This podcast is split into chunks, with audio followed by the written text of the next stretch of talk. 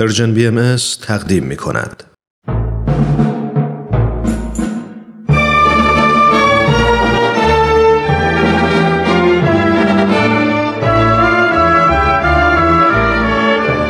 رادمردان جاوید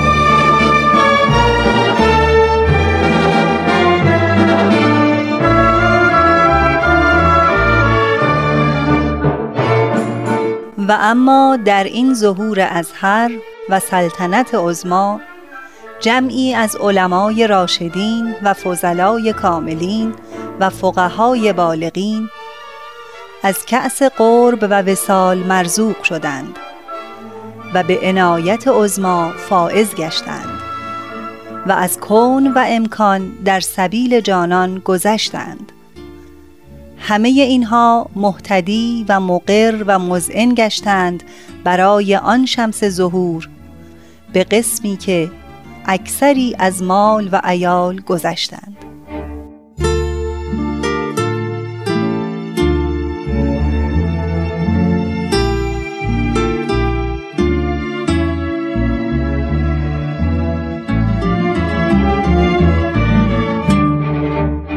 دوستان و همراهان عزیز رادیو پیام دوست درود بر شما. امیدوارم هفته ای سرشار از موفقیت رو پشت سر گذاشته باشید. من ترانه هستم و آمادم که به اتفاق همکارانم بخشی دیگر از سری برنامه رادمردان جاوید رو به شما تقدیم کنم.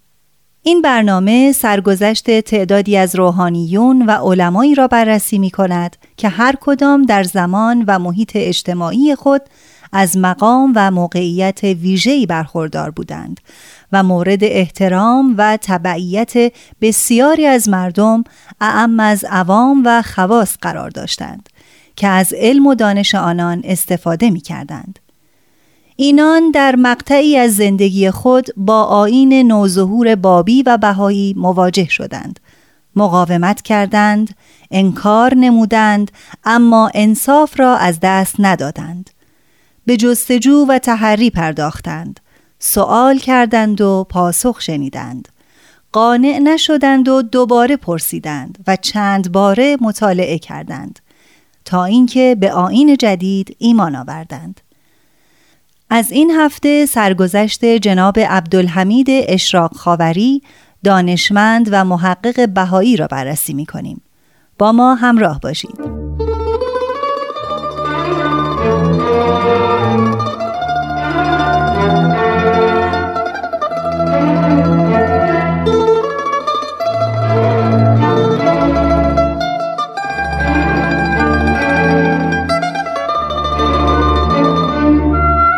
در شرح زندگی عبدالحمید اشراق خاوری لازم است که کمی هم با شرح احوال اجداد ایشان آشنا شویم.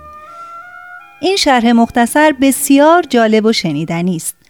همکار خوشزوق من رامان این شرح واقعی رو به شیوه تنز نوشته. من هم خواهش کردم که این شرح رو خودش برای شما اجرا کنه. لطفا توجه کنید.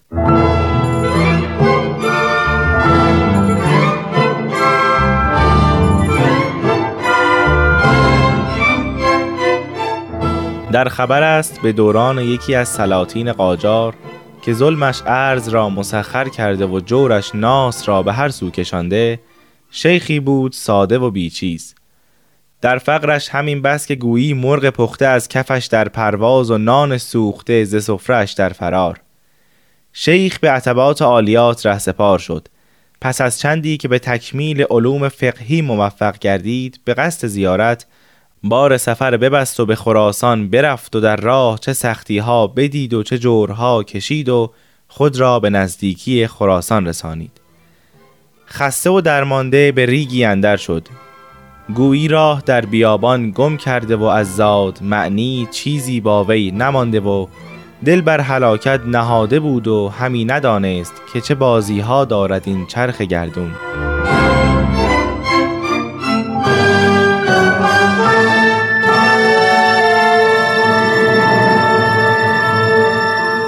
به همان زمان یکی از علمای بزرگ و شیوخ محترم تهران به نام شیخ عبدالرحیم نهاوندی هم به قصد زیارت به مشهد شد.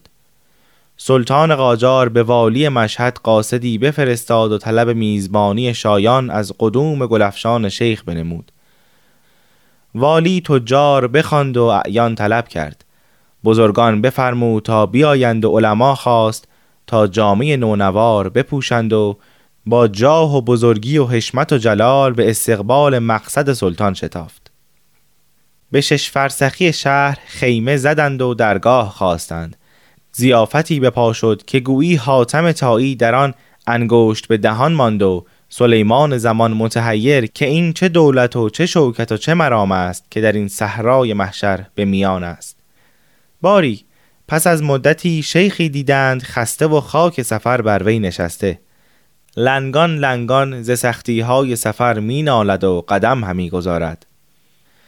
والی که این چنین بدید احوال شیخ را جویا شد که از کجایی و کیستی و مقصدت کجاست. شیخ گفت نامم عبدالرحیم است و به قصد زیارت به خراسان آمدم. والی تا نام شیخ بشنید جاهلانه از سر نهاوندیش گذشت و فریاد برآورد که آمد بهار خرم آمد نگار ما. به گوش باشید که مطلوب خود راه سفر به سوی طالبان گذارده و معشوق خود قصد عاشقان کرده. همراهان تا فریاد والی بشنیدند به تقلید به سوی شیخ روان شدند و دست و پایش بگرفتند و گلریزان و دستفشان و پای کوبان به مشهد بنشاندند.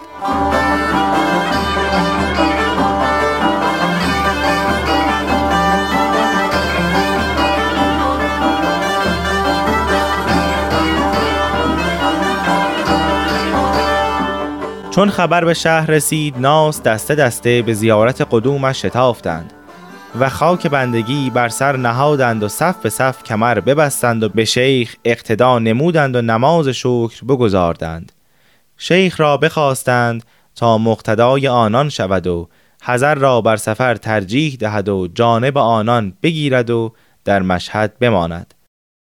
شیخ از همه جا خبر هم دانست که بخت یارش است و ناس همراهش قبول کرد و بماند. پس از چندی شیخ عبدالرحیم حقیقی همان نهاوندی به مشهد وارد شد و زیارتش کرد و به مدینه خیش رجعت نمود. تا مبادا جاه و مقامش از دست برود و مکنت و مالش از کف.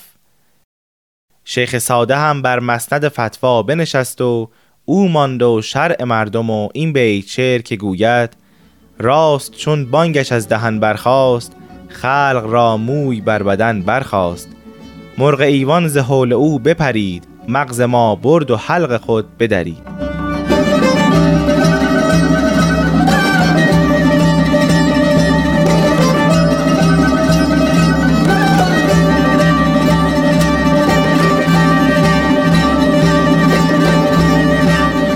چیزی نگذشت که تمنای مال کرد و به دست آورد. زن خواست و زنها به کابین درآورد و فرزندان بسیار پدید آورد. شهرتش به سلطان برسید و سلطان بفرمود تا تولیت آستان قوس به وی دادند و بر مقامش افزود و پس از چندی که چشم از این سرای سپنج ببست در جوار حضرت امام هشتم به خاکش سپردند. پس از وی پسرش بر مسند پدر بنشست. مردی بود پرهیل و پرفنون بی سواد بی دانش با مکر و با ریا که چون تبل درونش توهی بود و ظاهرش آراسته که کار با امامه و قطر شکم افتاده است خم در این مجلس بزرگی ها به افلاتون کند. ناس را بفریفت و مال اندوخت و شهرت طلبید. املاک بیافزود و تا توانست زن بخواست و فرزند. نه در پی تعلیم فرزندان بود و نه به تربیتشان بپرداخت.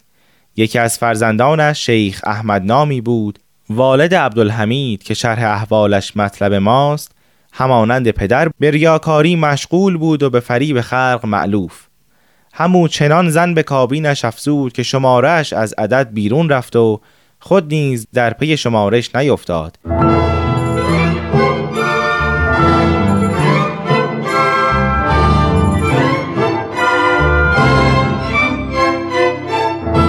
یکی از این زنان بانویی بود پاک دامن و نیک سرشت. والده عبدالحمید که شرح احوالش مطلب ماست نامش فاطمه خانم بنت عموی همسر. او از خود ثروتی و مکنتی داشت و شیخ احمد گاه و بیگاه که از زنان دیگرش فارغ شدی به سرای او بشدی تا نصیبی از ثروتش ببردی و قسمتی از شوکتش. در احیان دیگر همو بود که به لحو و لعب مشغول بود و این روش به بیرون از وطن نیز بردی و شهرتش در فساد در چشم فاطمه خانم چون نور هویدا و چون روز عیان. بارها اتفاق افتاد که به خانه راهش نداد و گوشه چشمی به وی نینداخت و سرانجام رسم جدایی بر روش همانندی برگزید و از وسالش فراغ جوست که نبیند کسی در سماعت خوشی مگر وقت رفتن که دم برکشی.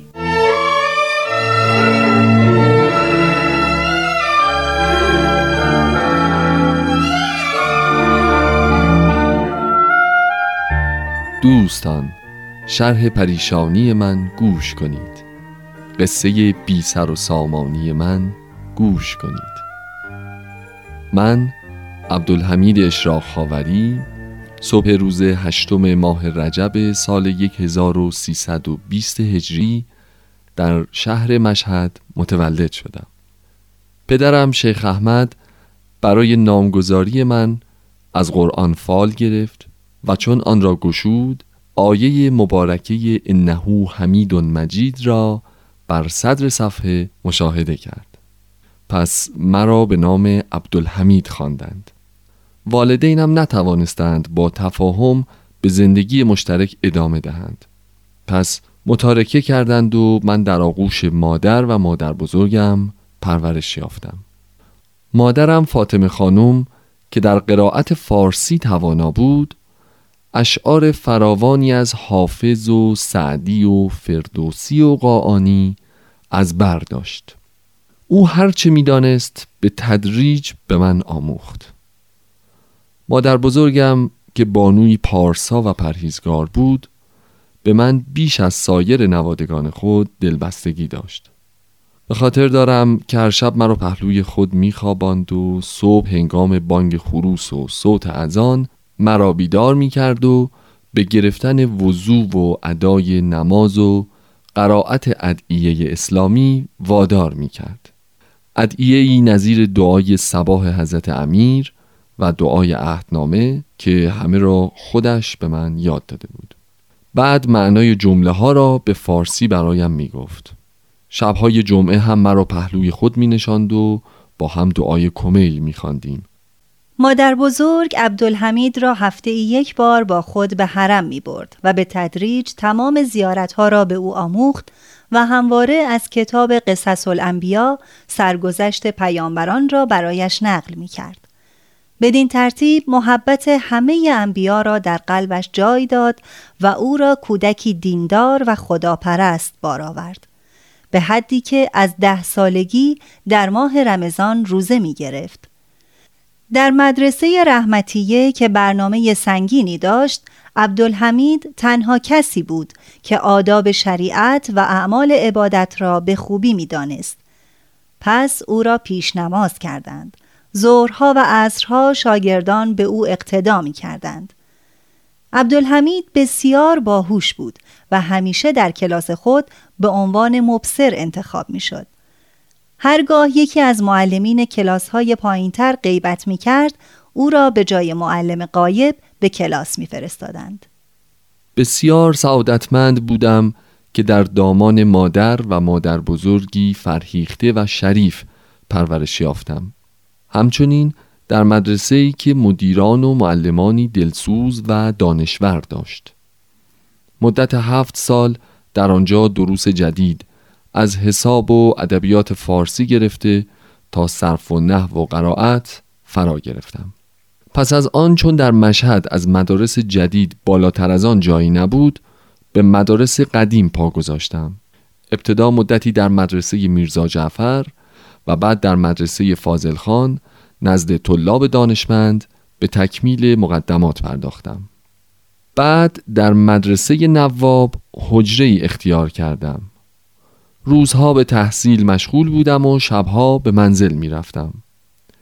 اما از همان ابتدا ذوقم با فقه و اصول موافق نبود. بلکه از فنون ادب و اصطلاحات عرفانی و مطالب فلسفی و شرح احوال عرفا لذت می بردم. جناب اشراق خاوری در ادبیات عرب از محضر میرزا عبدالجواد ادیب نیشابوری استفاده های فراوان کرد. این استاد بزرگ به ذوق سلیم و حافظه قوی و استعداد شدید عبدالحمید جوان پی برد و او را به حفظ قطعات ادبی تشویق کرد. او هم به این عمل همت گماشت.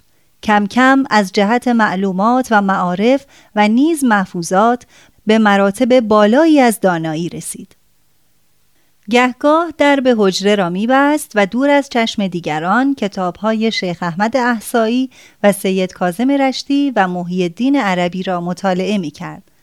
همچنین نزد آقا بزرگ استاد مسلم فلسفه شرح هدایت ملا صدرا را فرا گرفت. عقیده داشت که از کلمات و عقاید عرفا و فلاسفه است که حقایق عالیه را می‌توان پیدا کرد. اما پس از مطالعات فراوان گفته های آنان رضایت خاطر او را فراهم نکرد.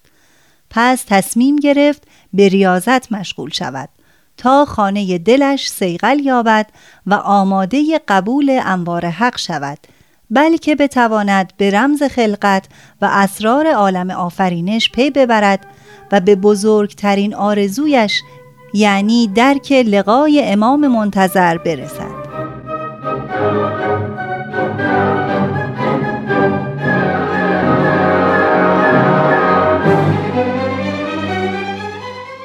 به رسم اهل تصوف از اغذیه و شربتهای گوارا کناره گرفتم و به نان و آبی اکتفا کردم. هر روز اضافه بر دعاهایی که تلاوت می کردم در روزه رزوی نماز جعفر تیار را به جا می آوردم چرا که در اخبار ائمه اطهار صریحا آمده بود که هر کس به ادای آن سلات موفق شود به حضور حضرت قائم مشرف خواهد شد. اما پس از مدتی که از تحمل آن همه مشقت و سختی گذشت هیچ سمری جز ضعف بنیه و ناتوانی دریافت نکردم. پس تصمیم گرفتم تنها و بی اطلاع از خیشانم سفر کنم و به دیار دیگر بروم شاید به زیارت قائم آل محمد فائز شوم و از محضر مبارکش استدعای کشف حقیقت نمایم. شرح حرکت جناب عبدالحمید اشراق خاوری بسیار جذاب است اما به علت کمبود وقت مختصرا ذکر می شود که ایشان پس از تردیدهای فراوان و تغییر تصمیم سرانجام با استخاره از قرآن کریم و تفعل از دیوان حافظ تنها با سی و پنج قران پول و بدون توشه و اسباب سفر و بیخبر از خانواده اش پیاده از مشهد خارج شد. پاسخ تفعل به حافظ این بود. همتم بدرقه راه کنه طائر قدس که دراز است ره منزل و من نو سفرم خرم آن روز که از این مرحله بربندم رخت در سر کوی تو گیرند حریفان خبرم. شهر به شهر و آبادی به آبادی میگذشتم. شبها در کاروانسرایی استراحت می کردم و صبح دوباره به راه می افتادم. به زودی در راه شاهرود پولم تمام شد اما دست غیب الهی مدد رساند و با اشخاص معتبر و محترمی برخورد کردم آنان که خود از علم و فضل بهرهمند بودند برای مصاحبت و مجالست و مباحثه از این بنده دعوت و پذیرایی می کردند.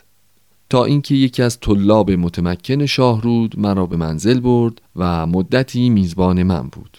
بعد با کاروانی که به استراباد می‌رفت همراه شدم. در آنجا سیدی از علمای شهر مرا به منزل برد و با نهایت احترام پذیرایی کرد. تصادفا در این شهر پدرم را دیدم. او هم گزارش به این شهر افتاده بود و ماه رمضان را در منبر به گفتن وعظ و خواندن روزه مشغول بود. در این مدت نزد پدر بودم. دو ماه بعد به اتفاق او با گاری پست که بهترین وسیله راه بود از طریق شاهرود به تهران رفتم و در منزل یکی از علمای قنات وارد شدیم. پس از چندی شیخ احمد پدر عبدالحمید قصد کرد تا به قزوین برود عبدالحمید هم که مقصد مشخصی نداشت تسلیم اراده پدر گردید و با او همراه شد در راه اسب گاری به میان نهر آب افتاد و بلا فاصله به قعر نهر فرو رفت. عبدالحمید که شنا بلد نبود خود را با مرگ رو در رو دید اما در همان حال معیوس نشد. ناگهان دستی یریبانش را گرفت و او را از آب بیرون کشید. نجات دهنده او پدرش شیخ احمد بود که حال برای بار دوم با نجاتش به او زندگی بخشید.